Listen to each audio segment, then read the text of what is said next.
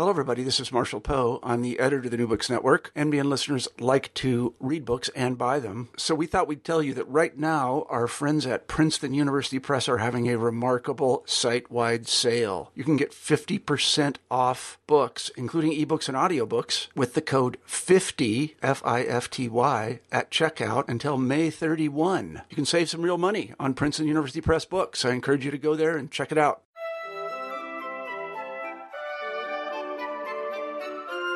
Hello, everyone, and welcome to New Books in French Studies, discussions with scholars of France and the Francophone world about their new books. I'm your host, Roxane Panchasi.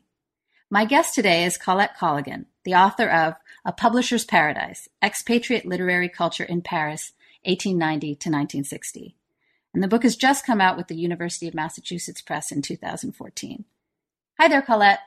Hi there. Thanks so much for taking the time to speak with me today. Oh, it's a real pleasure. I'm happy to talk about my book. Thanks for having me. I wonder if you could get us started by telling our listeners a little bit more about yourself and how you came to the subject of this book. Okay. Well, I'm an English literature professor at Simon Fraser University, and I've been researching the history of pornography for a number of years since I wrote my dissertation. And I found myself, when on sabbatical in Paris, at the Bibliothèque Nationale de France, and I was struck by the number of English language books that were in the library that were of a pornographic nature and from the 19th century. And I was expecting to find French language books or English language books that had been imported from Britain. But in fact, what I found were all these English language books published in Paris. And that was basically what started me on this project, on this research path, to look into the history of English language publication in Paris from around the late 19th century. And thus the book was born. And you're a scholar of print culture and publishing in general. That's something, that's a sort of angle on this literary production that you take in your work as a whole. Is that right, Colette? Yes. And I don't think I began this project really with a view to exploring publishing history. I began this project with a completely different question. I don't even know if I remember what the initial question was anymore, but it certainly wasn't, I wasn't interested in publishing history. And it all began with me discovering these English language books, in particularly the Enfer collection, which is the Hell collection of the Bibliothèque Nationale. I didn't even know about this collection. I wonder if you could just say a little bit more about it, like what the parameters are and what else is in this collection. And I think some of our listeners would be interested to know more about it if they haven't heard about it already.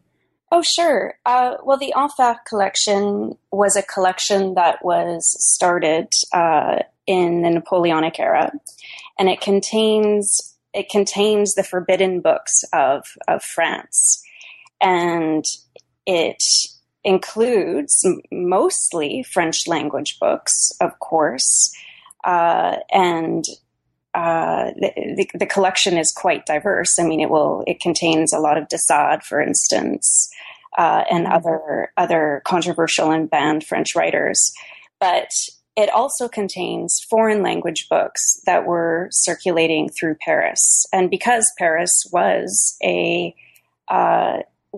important center of distribution of these kinds of books anyway. And so it does contain a good number of foreign language books. And what I discovered was that there were a number of these English language books that started appearing around the 1890s that were published from Paris. So they weren't imported or anything like that. They were actually published in Paris. And so they were circulating alongside some of these banned French books, sometimes by the same publishers, through the same bookstores, and so on. And I think the reason why I got into exploring the publishing history behind these books is that I just became fascinated with how these books started appearing in Paris and getting circulated in Paris because I didn't know why. I didn't know how they got there.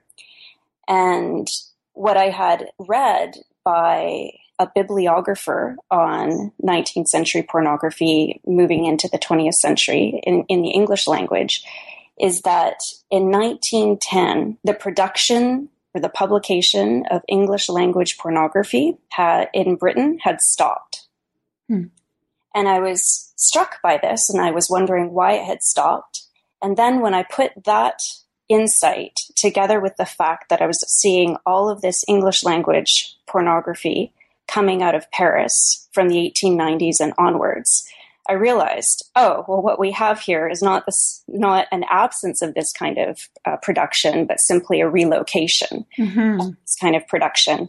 And that relocation involved, in many instances, the relocation of people who were driven out of Britain and set up shop in Paris.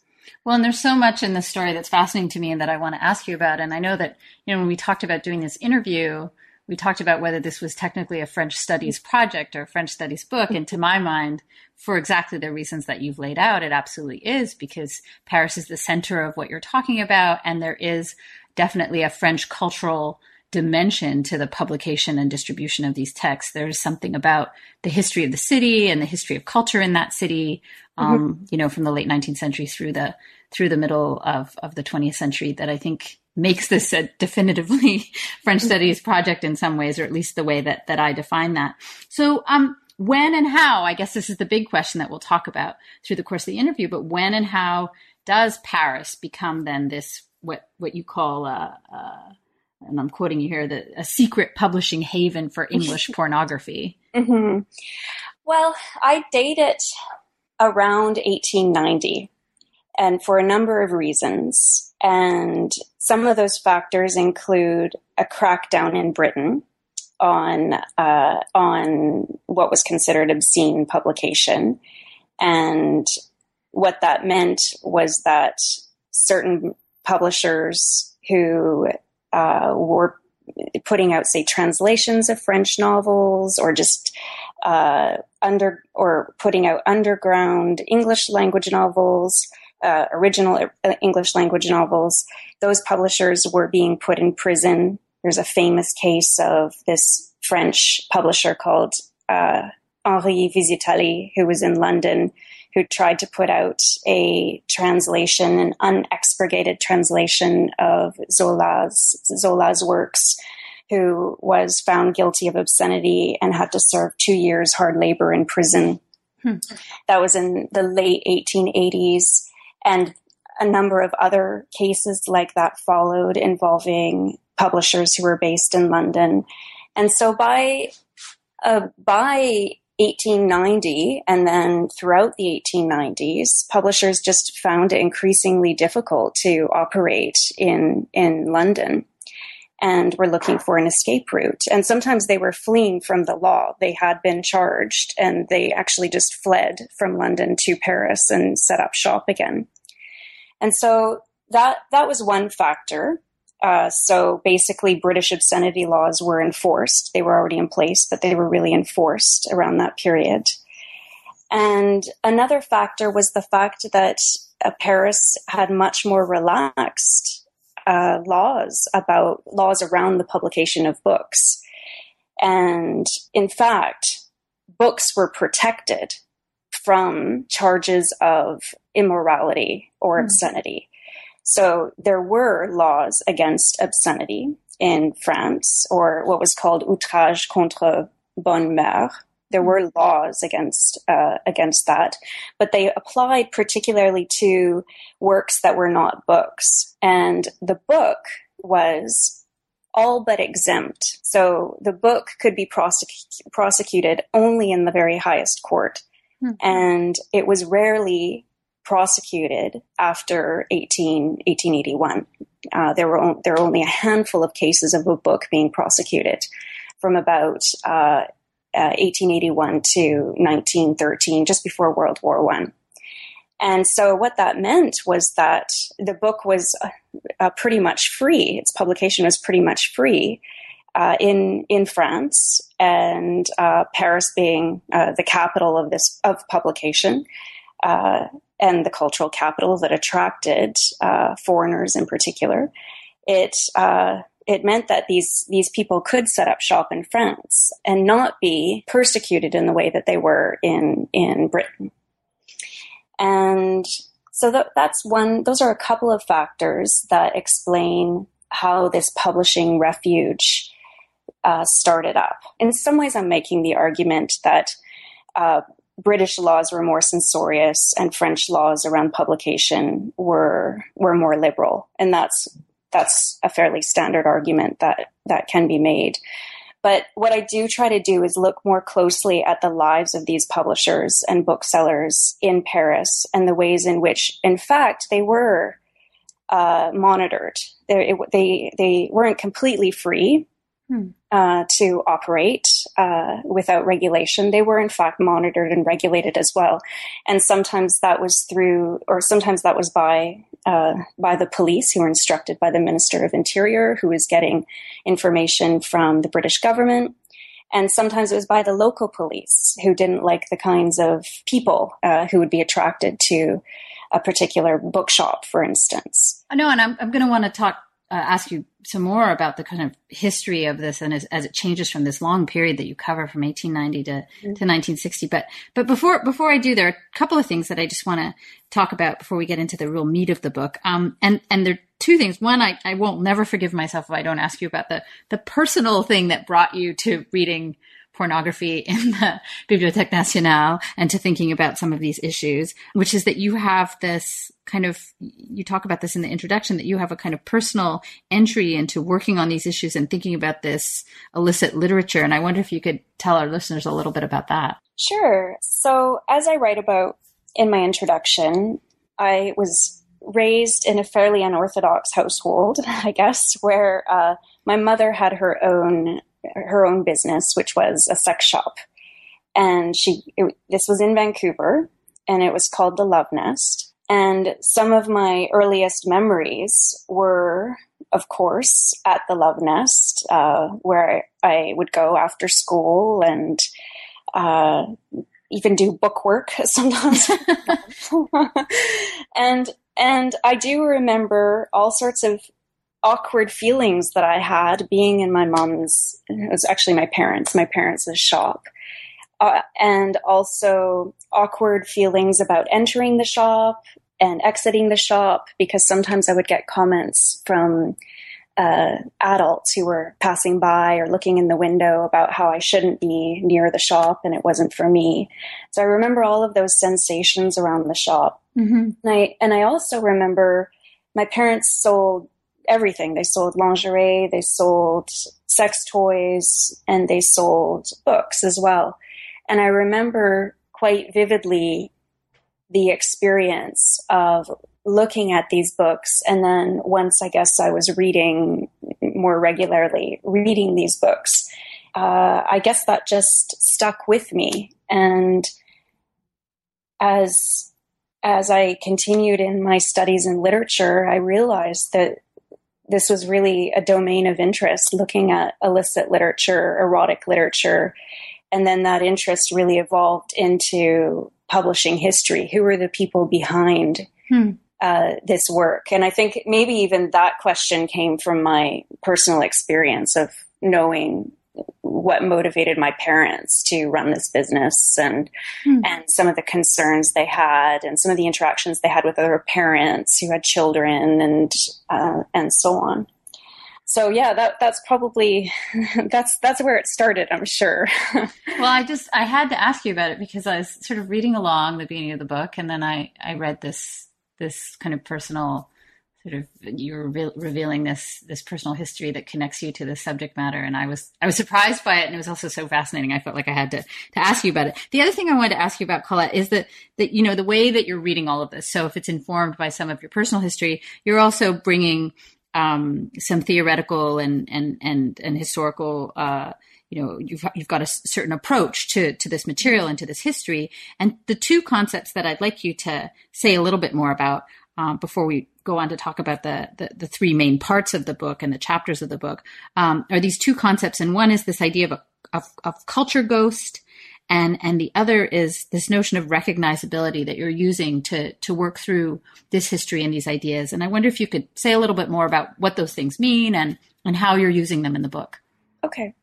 And I see both of those concepts as connected, mm-hmm. and in how they inform my approach to the material and my discussion of the material. A culture ghost was coined by this Victorian author called Vernon Lee, who is known as Vernon Lee. And she describes it as that kind of influence that overcomes somebody at a particular moment, and the kind of influence that one isn't necessarily able to control completely. A kind of influence that can be pervasive as well. And of course she's connecting that to culture. And so some aspect of culture that is pervasive, that is not fully manifest, but that is latent and that overcomes one, that influences one in sometimes imperceptible and sometimes utterly uncontrollable ways. And I use that concept maybe in two ways. First of all, to talk about my own fascination with some of the figures that I study. Mm-hmm.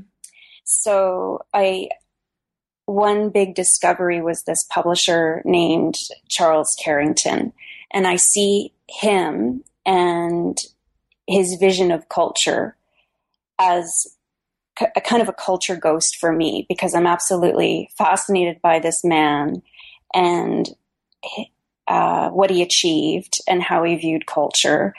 And even as I'm fascinated by him, I kind of wonder why sometimes, because he's also fairly reprehensible. He's certainly on the margins of respectability in some ways, and recuperability, cultural recuperability, because some of his thinking is quite reprehensible. So I used that concept to inform my interest in certain figures and that kind of problematic interest. Mm. And I also use it simply to talk about, just more generally, to talk about those remnants of culture that are latent, but then can become manifest through historical inquiry and scholarly inquiry. So that's how I think of culture ghost through Vernon Lee. Mm-hmm. And I also tied to that is this notion of recognizability. And that's a notion of Walter Benjamin, the Marxist scholar, the German Marxist scholar. And I don't consider myself a Marxist, but I do latch on to his term recognizability, because it's part of his concept of an approach to history. And he sees our relationship to history as very much a dialectic between now and then. And that our recovery of history is always changing and happening in the present, in the now. And it is in the now, in a changing now, that we might recognize something valuable about the past. But it's a very particular moment, and that recognizability is thus very contingent on the now, on the conditions of the now. And that's also how I've been talking about how I've been doing this history. I came to it because of my interest in pornographic literature. So that kind of, that made me focused on this kind of literature and asking questions about that kind of literature that another person might not have come to and asked. And I came to this history of this publishing haven in Paris, partly because of the fact that I was in Paris doing my research. And if I had been doing my research, not in Paris, but say in Britain, I wouldn't have noticed I wouldn't have recognized that there were these English language books in a foreign library. If I were in Britain, that probably would have escaped my notice. Working with the Enfer collection, imagining that I'd be mostly seeing French language books and books published in Paris, and then seeing these English language books against these French language books, that is what I would describe as a moment of recognizability that it was absolutely possible because of my dislocation at that particular moment and because of my own research interests. And, sorry, go ahead. Oh, and anyway, that's how I think about recognizability and how it informs my approach to history. I've read a number of books, Colette, doing these interviews and reading yours and thinking about these echoes, both in terms of when you refer back to your childhood experiences, but also, that whole idea of you're writing about these expats and this literary production that is expatriate literary production, but your process of coming to the material and thinking through these questions was also to some extent this kind of experience of dislocation and relocation. And I find those echoes really fascinating. And I think it's one of the things that we don't often get to talk about as scholars, how our ideas come to us through these intellectual threads of reading and then thinking about where we're going to go, but also these very visceral and material kinds of relocations and movements that, as you say, that's really fascinating to me, this idea that wouldn't have struck you had you not been sitting in the French National Library. No, and it was a long period of dislocation for me because I was on my sabbatical and it's 16 months and it happened fairly early in that 16 months. But the idea didn't strike me right away. I remember, I don't remember the exact moment that I was thinking, what are these English language books doing here? But I do remember I had that question and that was lingering for a while. And it was because I was dislocated and for a period of time that idea could germinate and then develop.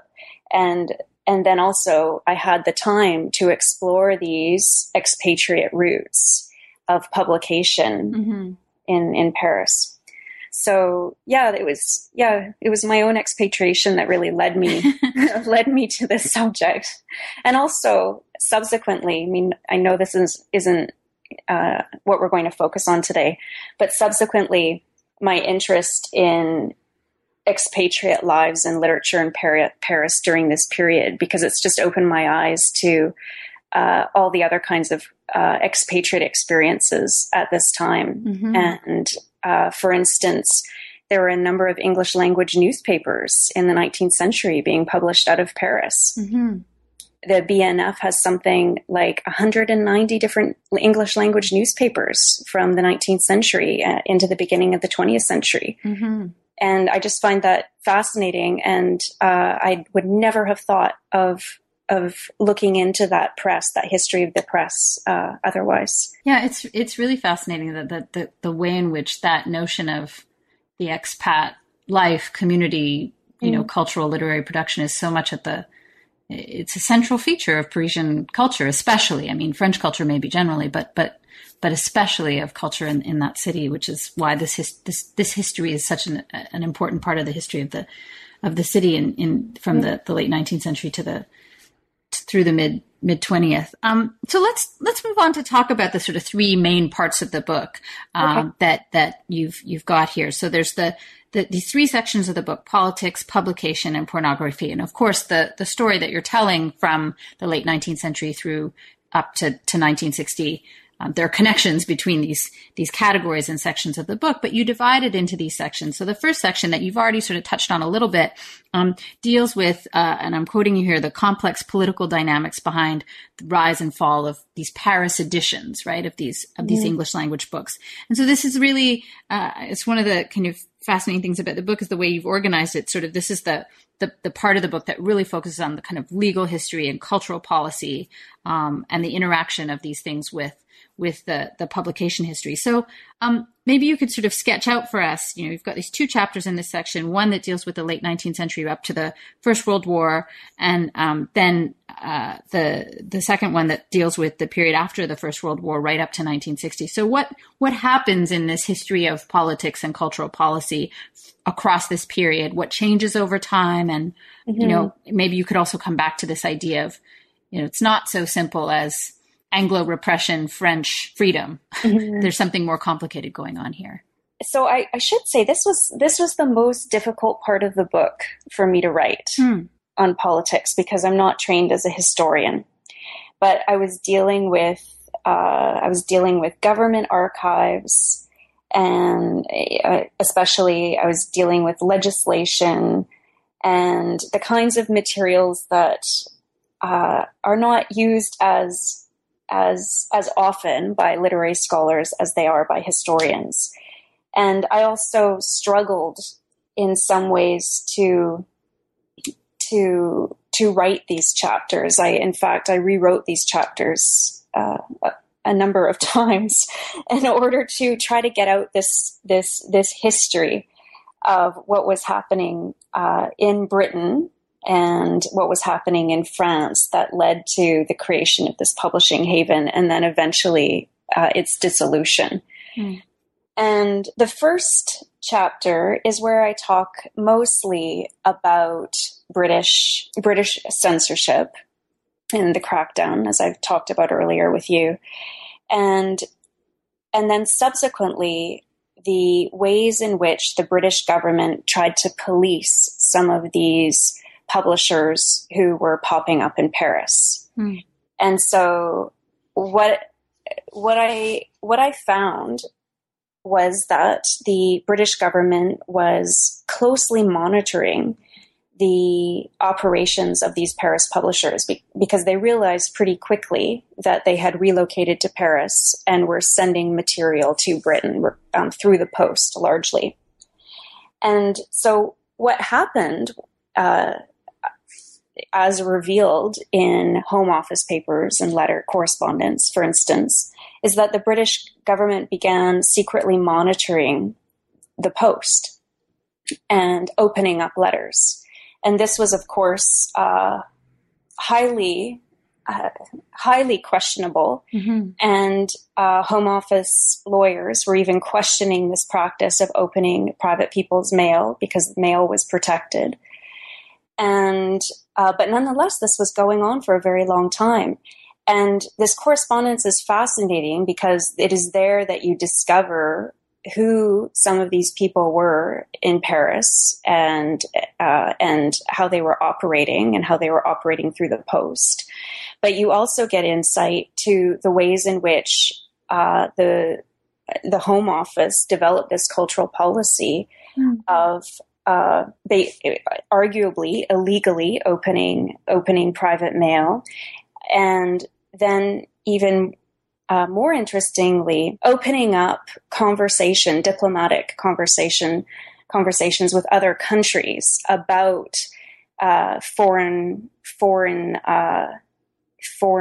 publishers who were exporting this kind of material through Paris.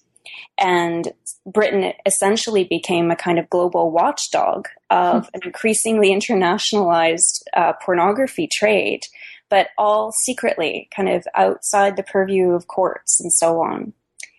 And so I basically track the way in which the British government cracks down on these publishers and then begins to monitor them and opens up diplomatic channels to monitor them more globally. And I explain how this kind of first censorship and then monitoring ultimately led to the rise of the trade in Paris in particular, because Paris, because of its more liberal laws of the press, enabled pornographers to operate out of there a little bit more easily, say, than other locations, even if it's Brussels or something like that. And so I try to show how, ironically, this publishing haven was very much a British creation. Hmm. And so I talk about that, and that's where I really track what's going on 1890s to 1930s and the political dynamics and cultural policies that gave rise to this publishing phenomenon that I'm talking about.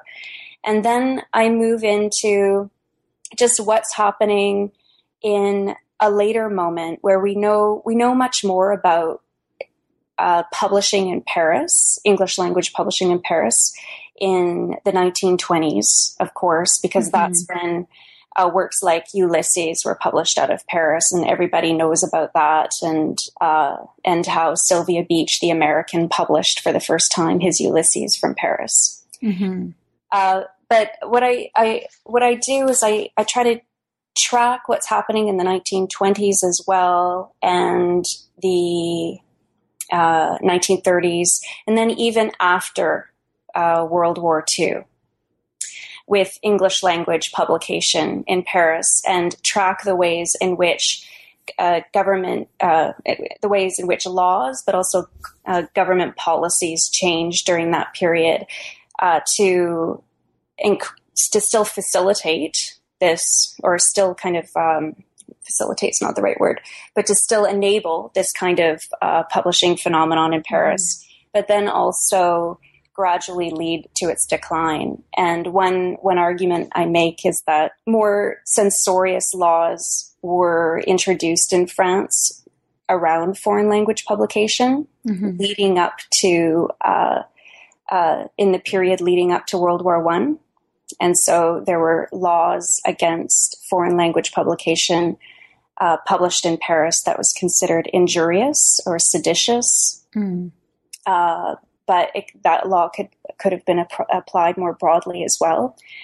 And that was, of course, to police fascist thought in Paris, but that law remained on the books. And also there was just a less liberal government, of course, after World War II as well, that initiated new laws that eventually meant that Paris was no longer the necessary place to publish these kinds of books. And at the same time, Britain and America, their own laws around obscenity were drastically changing. And so what I try to do in this section on politics is just explain this phenomenon by tracking what's happening, legally speaking, but also just by governments and kind of backdoor exchanges that are happening through diplomatic channels. So just to clarify for me, Colette, and for our listeners, that is there a dispute between the French and British government over this? Like, is there a kind of stop sending these books to Britain, well, and no, we won't because we're French and we just won't? That's a good question. And it's a complicated one because the first answer is yes. In some ways. So the British government would send some kind of letter, okay, can you monitor this person? And Ministry of Interior would contact the police, and a police person would contact the publisher and basically say nothing can be done. It's not infringing on French laws. Mm-hmm. And that was frequently the response happening in the early period, so 1890s, beginning of the 20th century. So that was frequently the response. But then there were also more local responses to pornography, and also English, especially foreign language pornography. And so you'd have parents writing to the mayor about how they didn't want these kinds of publications and these kinds of stores visible in the streets for their children to see. Hmm. And so there was a more local response that wasn't as liberal, right? Right. About these kinds of publications. And the work that Brooke Blower has been influential to me. Her book is called Becoming Americans in Paris, And she has, in fact, tracked down a lot of this correspondence. This is especially happening in the 1920s and 1930s when a lot of American tourists are coming to Paris. And she tracks down a lot of this local reaction to these tourists, but then also the businesses that feed these tourists and how they are ruining neighborhoods and so on, and associating Paris with vice and immorality, and ruining Paris and then France's reputation internationally. And so that's also the story that I try to bring out in that first section. It's fascinating because it does mess with some of those kind of tropes and stereotypes of French culture, and you know, the whole French population somehow being more open to sexuality, explicit literature, pornography, that kind of characterization that is also a kind of foreign imposition onto French culture as this sort of more liberal, freewheeling culture when it comes to sexuality. So in the second part of the book, you really focus on the publishing, and you've got these terms that, I mean, they're probably known to people who work on publishing history, but you talk about book legging and book laundering. I don't know if these are your terms or where that, but I was taking notes, I put several exclamation marks next to these thinking, oh, what concepts, I'd never thought about these things in those ways. And so the second part of the book is more this kind of commercial side and the, what you refer to as a social history. And this is the part of the book where you really get into, you know, the figure you've already mentioned, Charles Carrington. So maybe you could tell us a little bit more about him and, you know, why his story is so important, why his career is so important, and why he plays such a central role in the book. Sure.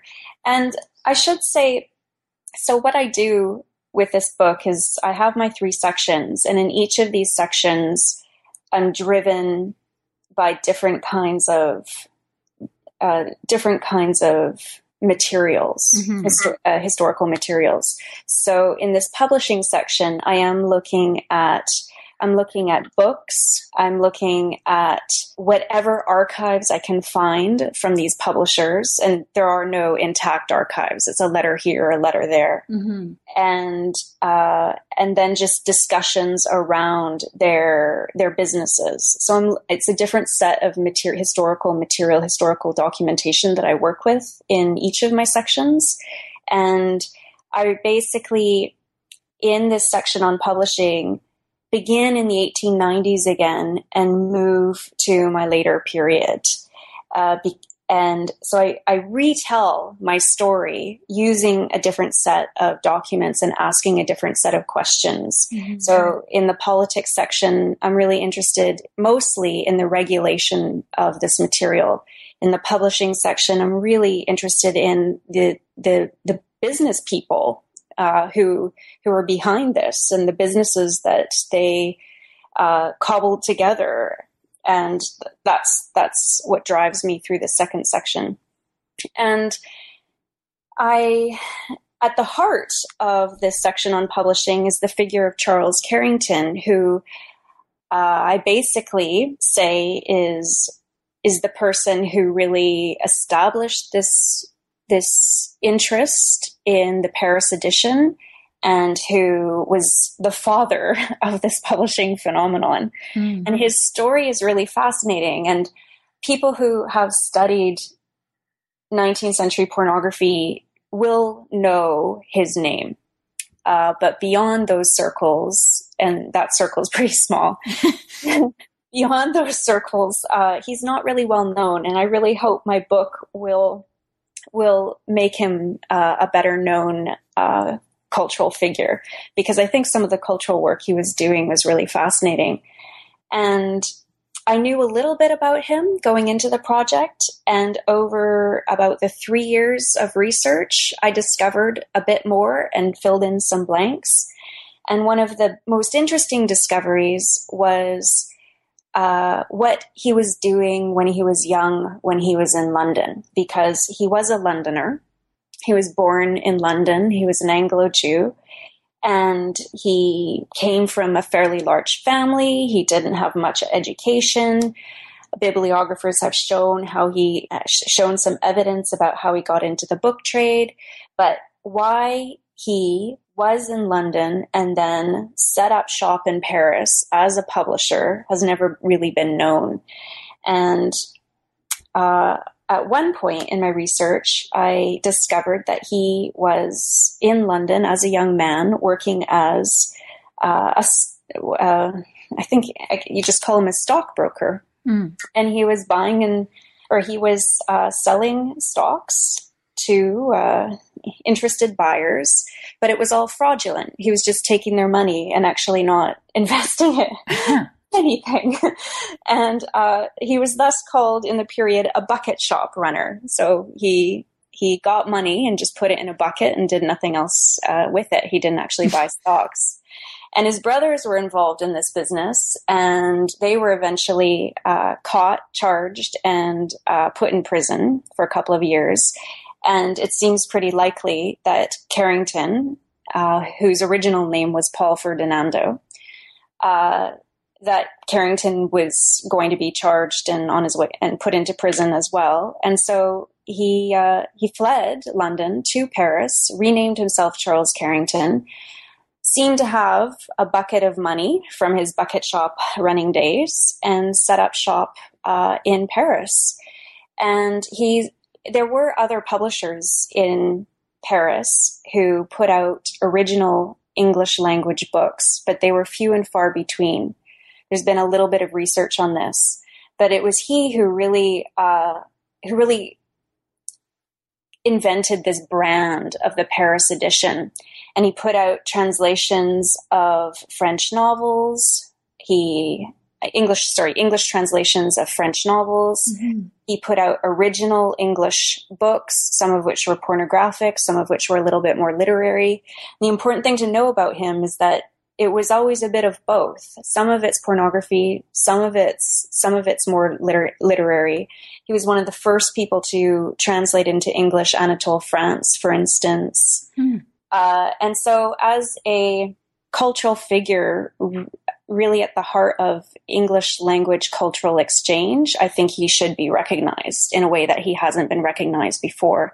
And he was also the publisher who put out Oscar Wilde's The Picture of Dorian Gray after no British publisher would touch it. Mm-hmm. And so anyway, I talk a lot about his biography, his business practices, how he really viewed culture, literary culture, in an innovative way, insofar as he really saw himself as somebody who was working against censorship, and was able to understand how there was value in pornographic, marginal, corrupt parts of culture. There was value in that, and that shouldn't be censored, that shouldn't be banned, and that should be something that is talked about. And I think another aspect of his thought that I find interesting is that he mixed high and low. Mm-hmm. So he put out really terrible, terrible literature in all the senses that you can imagine, alongside really highbrow literature that was a little bit more recognized. But he was interested in those kind of cultural leveling and those cultural impurities, and even talked about this in some of his writing. And so I talk about his business. I talk about how he influenced and to some extent worked with some other publishers. And then in the last chapter on publishing, I move into establishing one of the other main claims of my book, which is that I'm not just talking about pornographic publication in Paris. That's happening, English language pornographic publication that's happening 1890s, beginning of the 20th century. I'm also talking about how that is linked to the high modernist mm-hmm. publishing that is happening in Paris, and that is more talked about in the 1920s and later on. And I look at the ways in which Carrington was, and his business and his business practices and his cultural thought were linked in very material but in other ways as well, to publishers like Sylvia Beach, who is behind the publication of Ulysses, or Jack Kahane, who is behind the publication of Henry Miller's novels, The Tropic of Cancer, and so on. And so I try to trace some of those publishing and distribution connections between those peddlers of pornography and those high modernist cultural figureheads. It's one of the things that I found most compelling about the book is sort of, yes, there is this kind of fascination with the sort of the dirty books that you're dealing with and how you came upon this material and how you got interested in it, and then the sort of illicit publication networks and censorship and all of these issues. But that, and I think you put it this way, you talk about exploring these connections between the most degraded and the most reputable modernist novels. That's the way you put it. And I think situating this history in relationship to that perhaps better known history of modernist literary production, especially in Paris, but not only in Paris, but especially in Paris during this period, is one of the things that I found most compelling about the book. And it kind of takes us pretty naturally into this last part of the book where you talk about, where you focus more on pornography, that becomes the lens of the third part of the book. And you focus on the books themselves. And we probably don't have time to talk about all of them, but you talk about these three texts, Suburban Souls, and is it Teleny? Teleny. Yeah. A work that has been attributed to Wilde. And then you talk about Lolita. As a fan of the novel for many years, I was really, really fascinated by this Parisian story and this dimension to that novel. So I wonder if you could perhaps use that as an example, or one of the other two, to give us a sense of what's going on in this third part of the book and how you're working with the books themselves in this section to come at the story in a different way. Yeah. Okay. So just quickly, what I'm trying to do in this last section is, as you say, talk about the books themselves, and in a very close and detailed way. And because in the other chapters, I'm not doing any kind of more close literary analysis. Mm-hmm.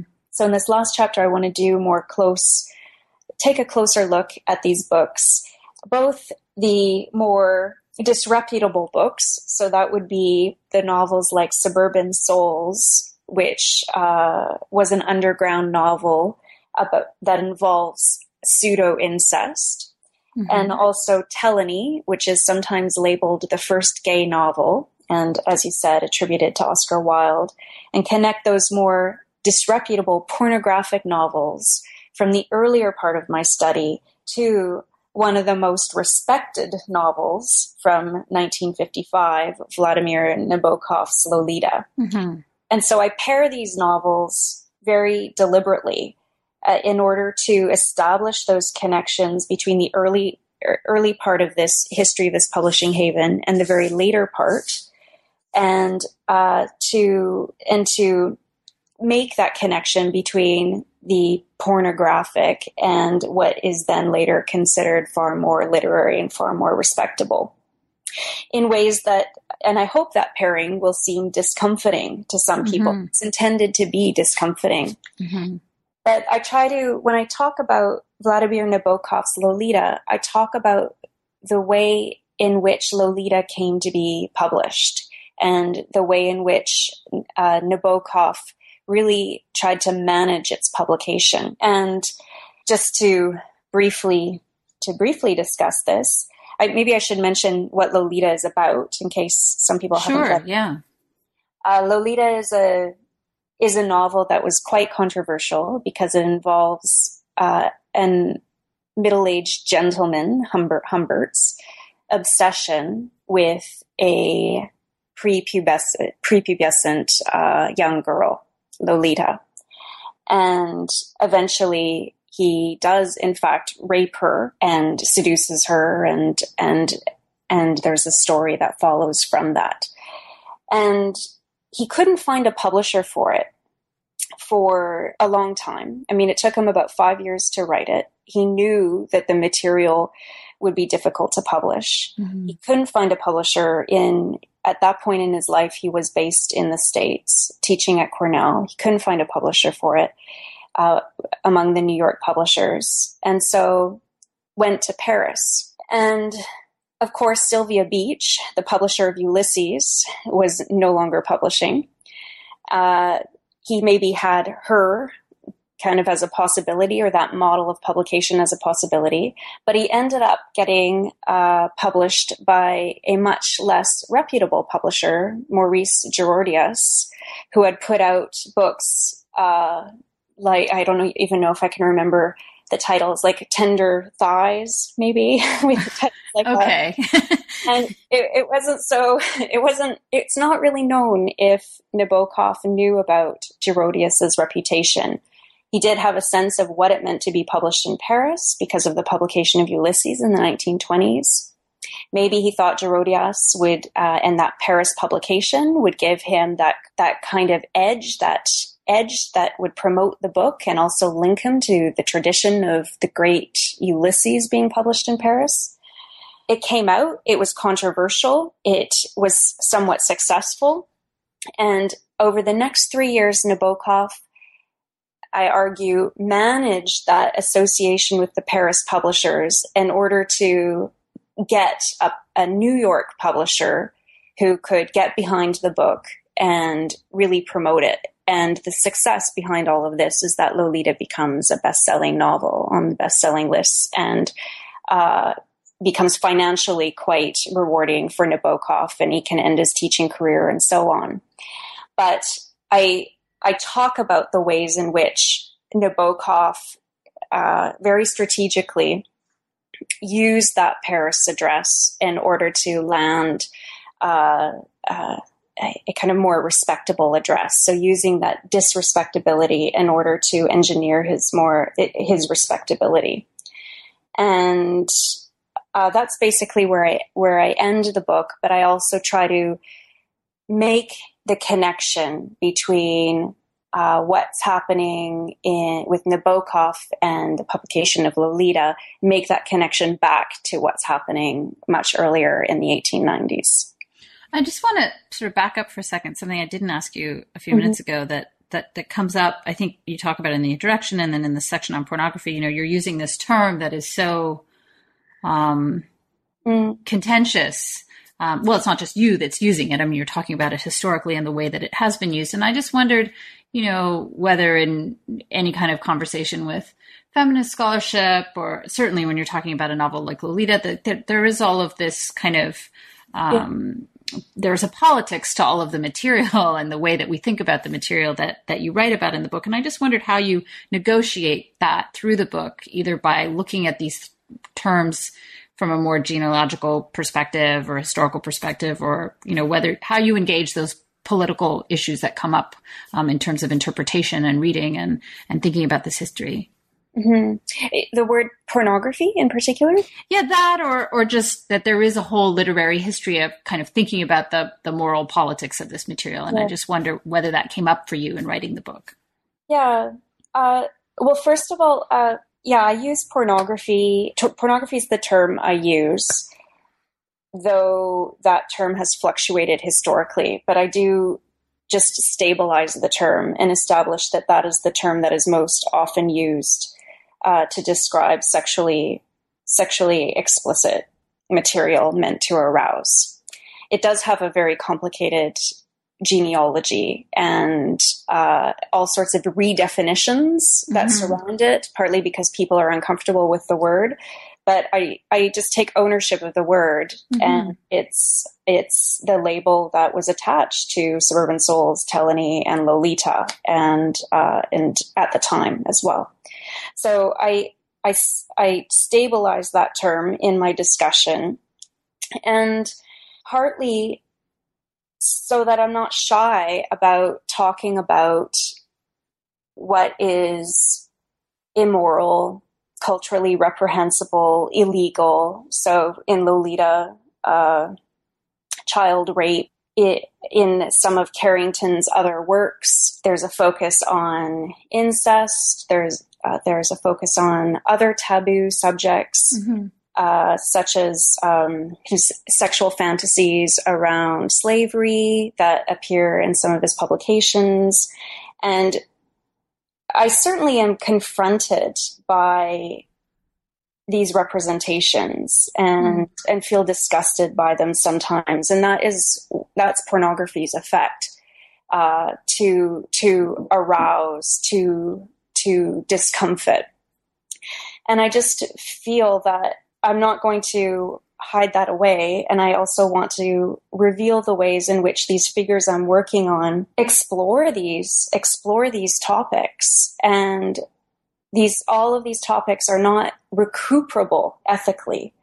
But I think it's very interesting the ways in which these figures that I'm looking at and this literature that I'm looking at try to talk about the dirty secret of culture and reveal it and bring it out, and in uncompromising ways so that it is visible, it is discussed. Mm-hmm. So I don't know if that completely answers your question. I mean, it's the difficult question to answer. Sure. Some of this material is just, it's really hard to take, and it is not acceptable.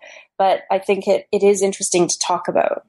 Well, and I think, I mean, you have answered my question, and I think, and I guess some parts of that question remain open, but I think that what you referred to earlier in terms of, you know, deliberately discussing a range of material that is not always put together, mm-hmm. and using that term, pornography, because it was the term that was used at the time, or that I think that has then the effect of us, you know, pushing us to sort of rethink the history of high modernism, as you say, and to think about those connections. So I think it's an incredibly productive effect of the work that you've done here. Well, Colette, I've taken up a lot of your time, and there's one final question that I'd like to ask you, which is, what are you working on now? Okay. Well, I guess I'm working on a few things, but my most exciting recent discovery has to do with a French library, and it was a library that was owned by the personal library of Guillaume Apollinaire, and it's intact, and it's at the Bibliothèque Historique de Paris, mm-hmm. and it has all sorts of fascinating foreign language books, including English language books. Some of the books about which I've talked about in A Publisher's Paradise, but didn't know about those editions when I wrote A Publisher's Paradise. And also, Guillaume Apollinaire was one of the first bibliographers of the Enfer collection. Wow. And so what that discovery has opened up is the whole history around the bibliography, the writing of the bibliography of Enfer, and all the work that went behind it, and all the discussions with other publishers and booksellers. So that's what I'm investigating next, to find out a little bit about the making of the bibliography of the Enfer collection and the story behind that. That sounds incredible, and I hope that you'll come back and talk to me about it when it's in new book form. I just want to thank you so much, Colette, for joining me and for writing this rich book and bringing this history to light. You've been listening to New Books in French Studies. Thanks so much for tuning in, and I hope you'll join us again next time.